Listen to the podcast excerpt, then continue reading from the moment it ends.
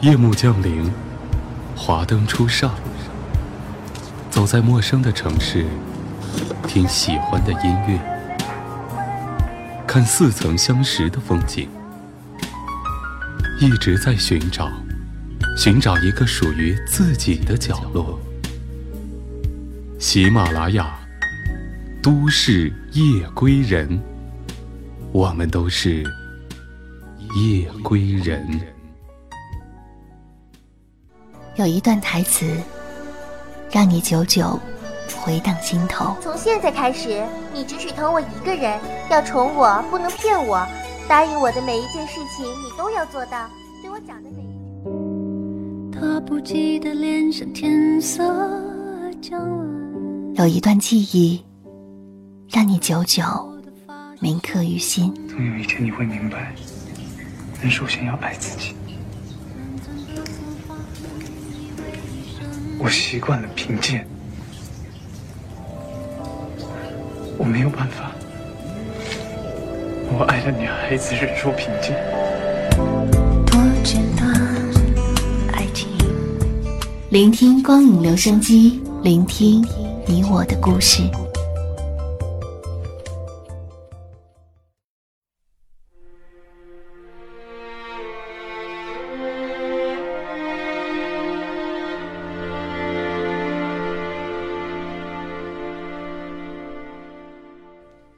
电波前的耳朵们，你们还好吗？我是春晓，你还记得我吗？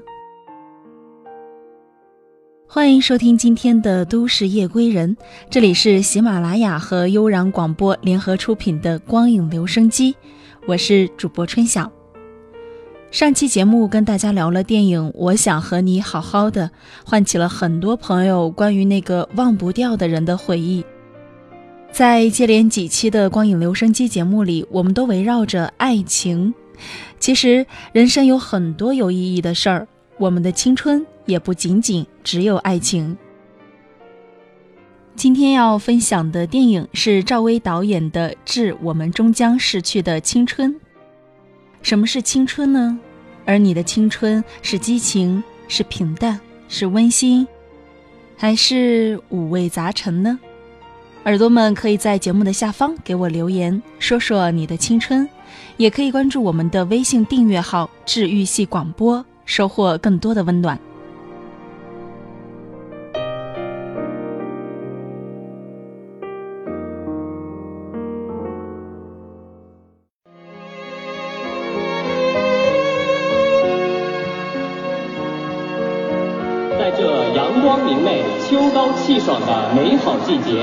我们又迎来了一批意气风发、斗志昂扬的新生。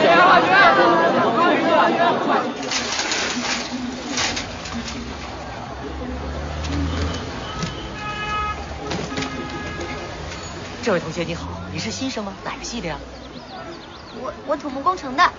我刚好是你师哥，我大你一届，不过我们一块儿毕业，你读四年，我读五年。这是我的名片，我叫张开。张开？哎，对对对。你哪张开啊？我我哪儿都能张开。每次走过走廊都要经过野兽出没的丛林，可以每次都活下来了。大学生活太令我失望了，太浪费生命了，宝贵的青春就这么糟蹋了。看不出来啊，内心还挺娟秀的。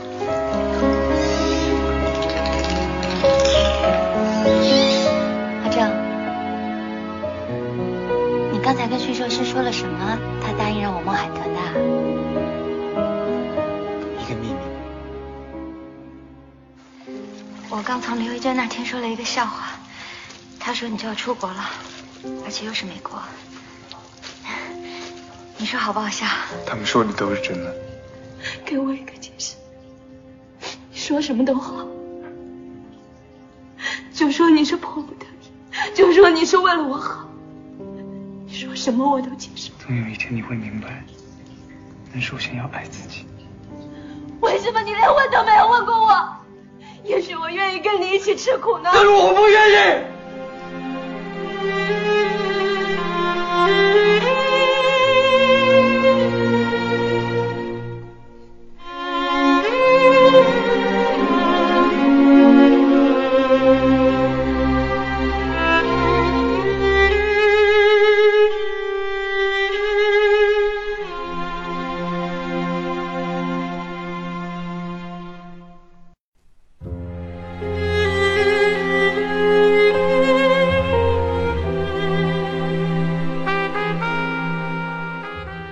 致青春反映的是九十年代的大学生活，这对于八五后、九零后来说都是陌生的。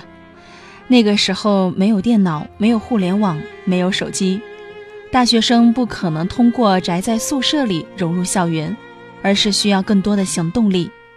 于是，在共有记忆方面就有了更多的现实形态。人与人的走近和疏远都是可以通过物理距离来量化的。对于很多观众来说，这是一部卖回忆的电影。当然，这些东西是用来锦上添花的，它们可以构成影片的卖点和氛围，而不能成为让观众走进人物的戏剧主体。《致青春》这部电影最大的价值在于成功的塑造了女主角郑薇这个人物。这个人物其实有点平凡，但她的奇妙之处就在于，几乎每一个女性观众都能在她的身上找到自己的影子。无论是作为追求者和被追求者，无论是自我审视还是意淫。郑薇这一角色所体现出来的执着、勇气、活力、自嘲等等品质，对女性观众来说都有着强烈的代入感。致青春这样的灰姑娘策略是极其聪明的，实际上它是通过对观众的恭维来实现对观众的征服的。赵薇首次执导电影，表现令人惊喜，感觉和品味都很好。只是在剧情的把握上有些失衡，韩庚所扮演的角色语焉不详，没达到预期的戏剧效果。毕业后的段落在节奏上不够贯通，但这些缺陷由于赵薇在角色和情节上所倾注的个人体验而得到了弥补，甚至一些生涩之处也可以成为影片的风格所融汇，因为青春本来就是生涩的。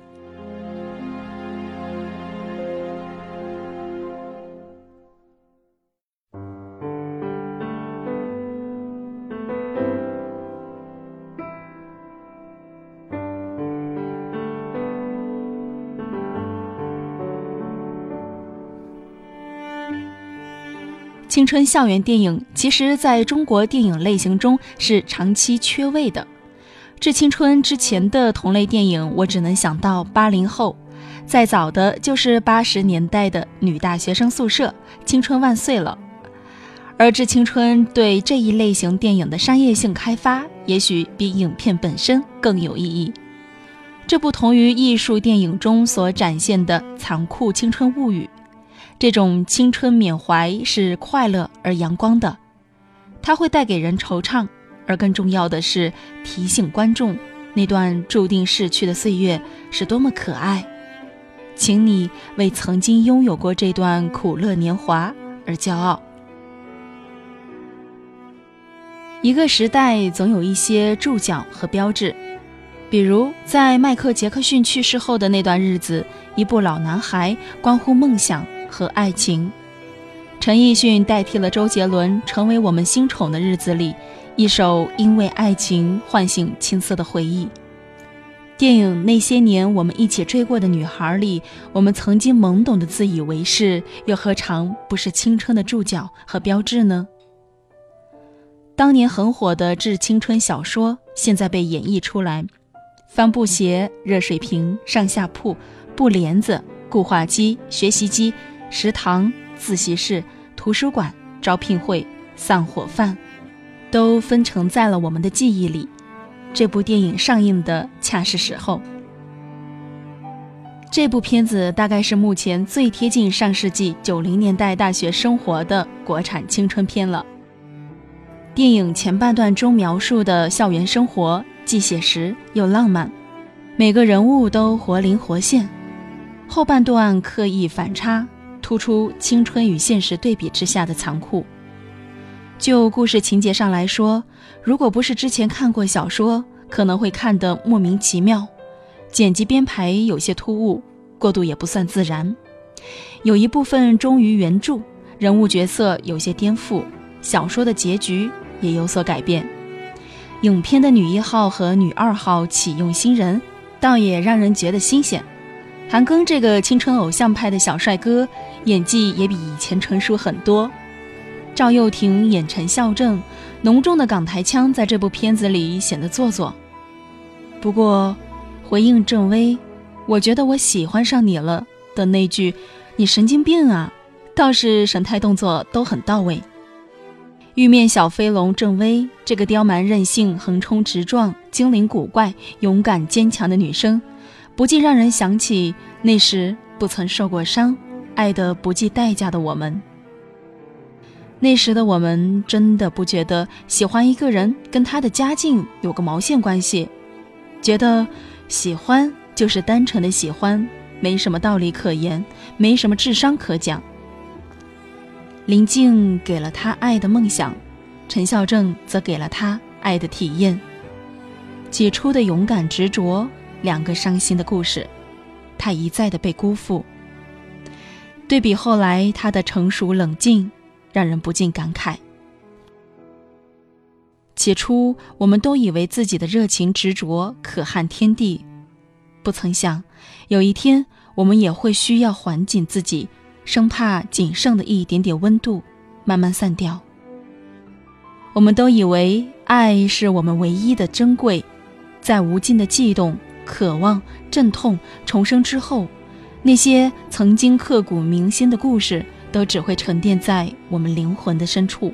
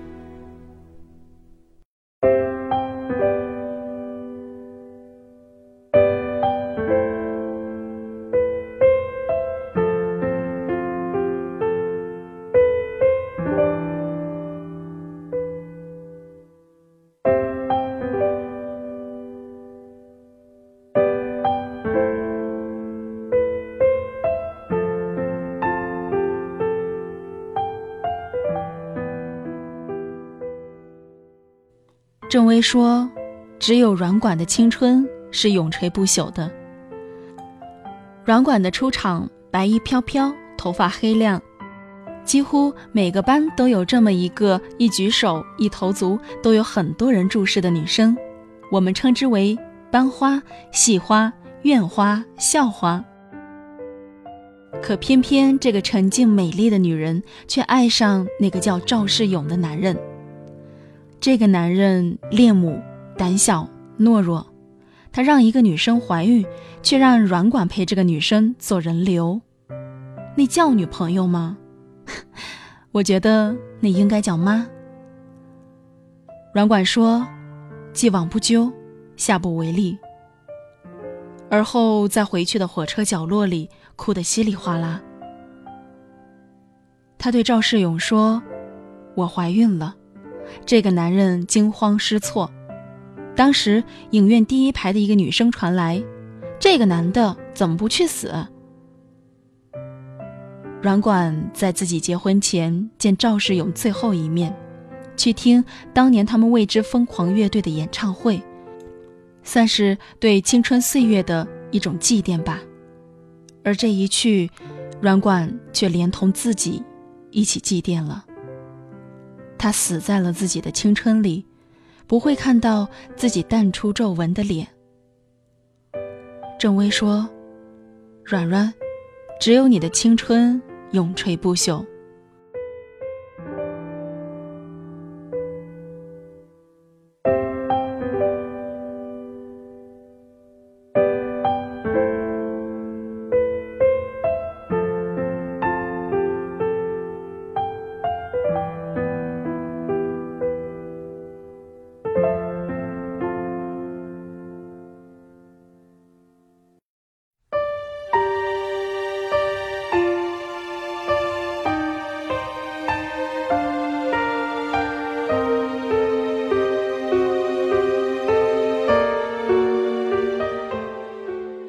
因为撞见自己父亲和郑薇母亲的奸情，林静开始逃避郑薇，不肯原谅自己的父亲。他躲在某处注视着郑薇的成长。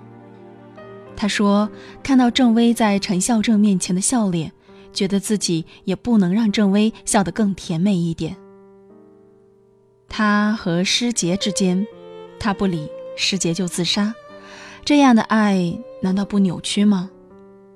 他在医院里对待师杰的样子，不能不说残酷。他对郑薇的逃避，不能不说无情。他不需要去许诺郑薇一个承诺。甚至都不需要说一句爱他，就能在郑薇遭受重创的时候想去和他结婚。恐怕也只是儿时到成长那十七年爱慕的延续吧。小说里，郑薇最后是嫁给了林静，我倒偏爱电影的安排。林静说：“爱情的路上，谁不是摸着石头过河？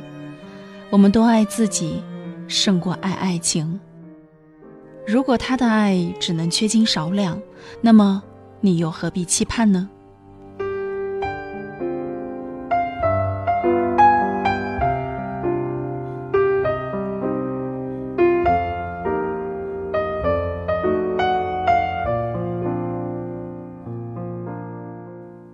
陈孝正的人生是只能建筑一次的大楼，每天六点半起床跑步，白天认真上课，独来独往。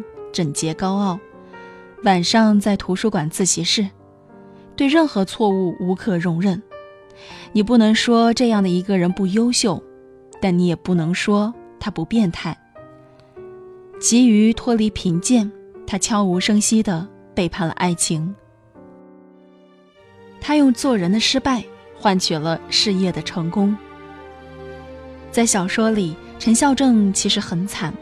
电影里头倒是改编了，甚至还有个微观世界的设计公司即将开业，来纪念他人生里除了功利仅剩的唯一的爱情。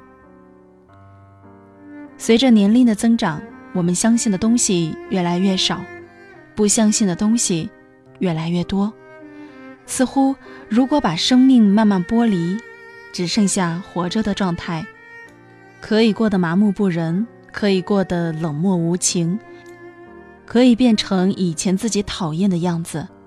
他可以学会抽烟，我可以开车去健身房。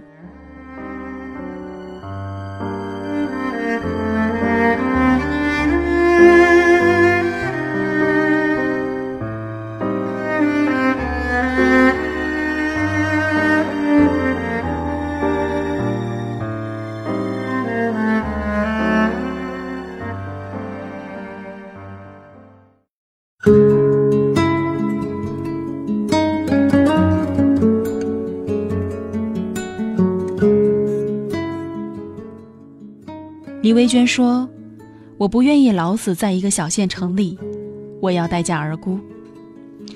可以说她不是这部戏的主角，但是我却觉得她的演技是最好的。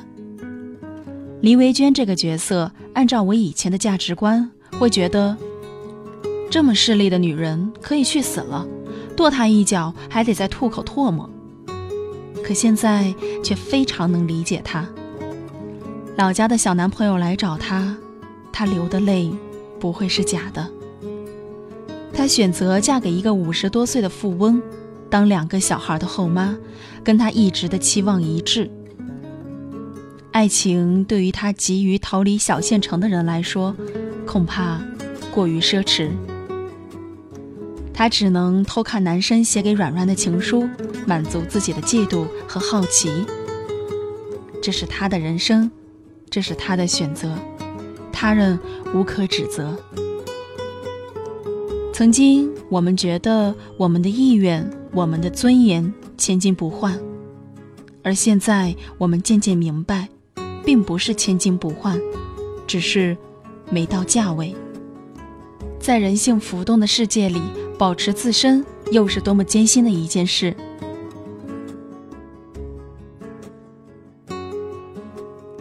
在小说中，朱小北后来考上了博士，而在电影里，则是中途退学的假小子。家境贫困，清高纯良，被超市老板污蔑搜身而发狂，被退学。后来改名换姓，成为一名讲师。在许开阳询问他是不是朱小北的时候，他很淡然地说：“你认错人了，我叫刘云。”我大致能理解他的想法，他终于明白，贫困很有可能意味着尊严都无法保全。这些见证着他的过去的人们，他并不想想起，也不想和他们叙叙旧。他继续往上走，直到看不见自己过去穷困的影子，舍弃穷困的那个环境中的一切，难道不凄凉吗？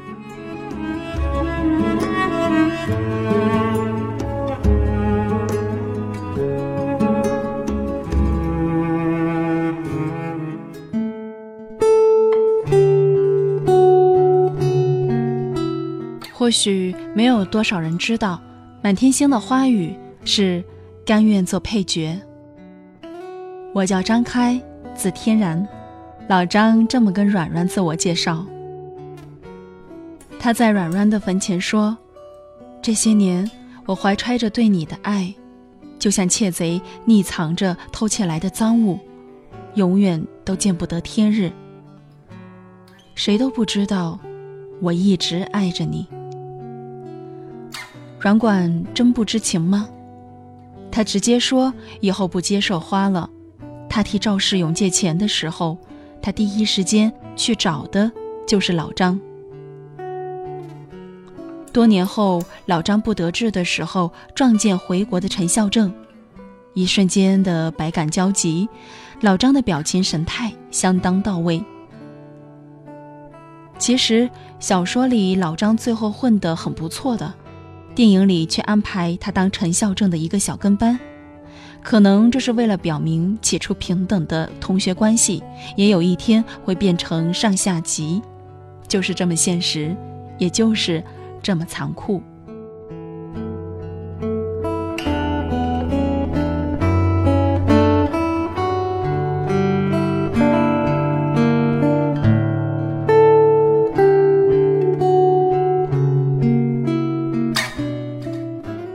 我觉得全局最为催泪的地方，莫过于结尾，放完了陈孝正的唯利是图，回放陈孝正当年怎么让驯兽师同意郑微摸海豚的那个场景。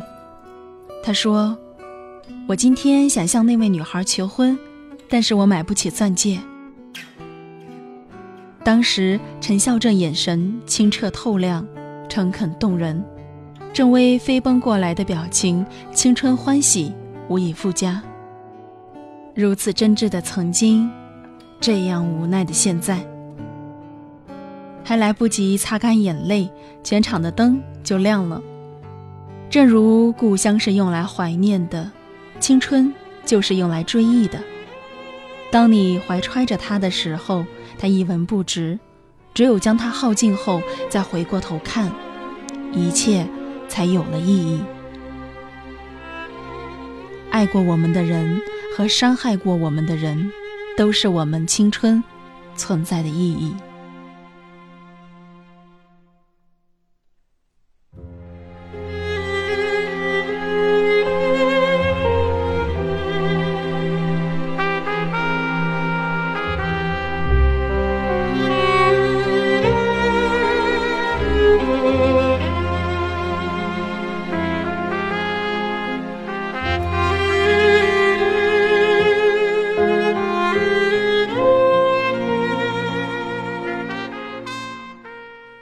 此刻正在收听节目的耳朵们，你的青春对你来说有着怎样的意义呢？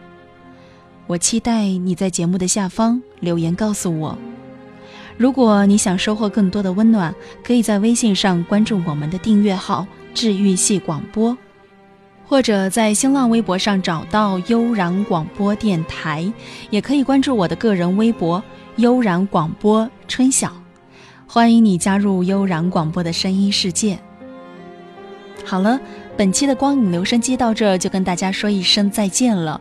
我是主播春晓，我们下期节目再见吧。良辰美景奈何天，为谁辛苦为谁甜？这年华青涩逝去，却别有洞天。良辰美景奈何天，为谁辛苦为谁甜？这年华青涩逝去，明白了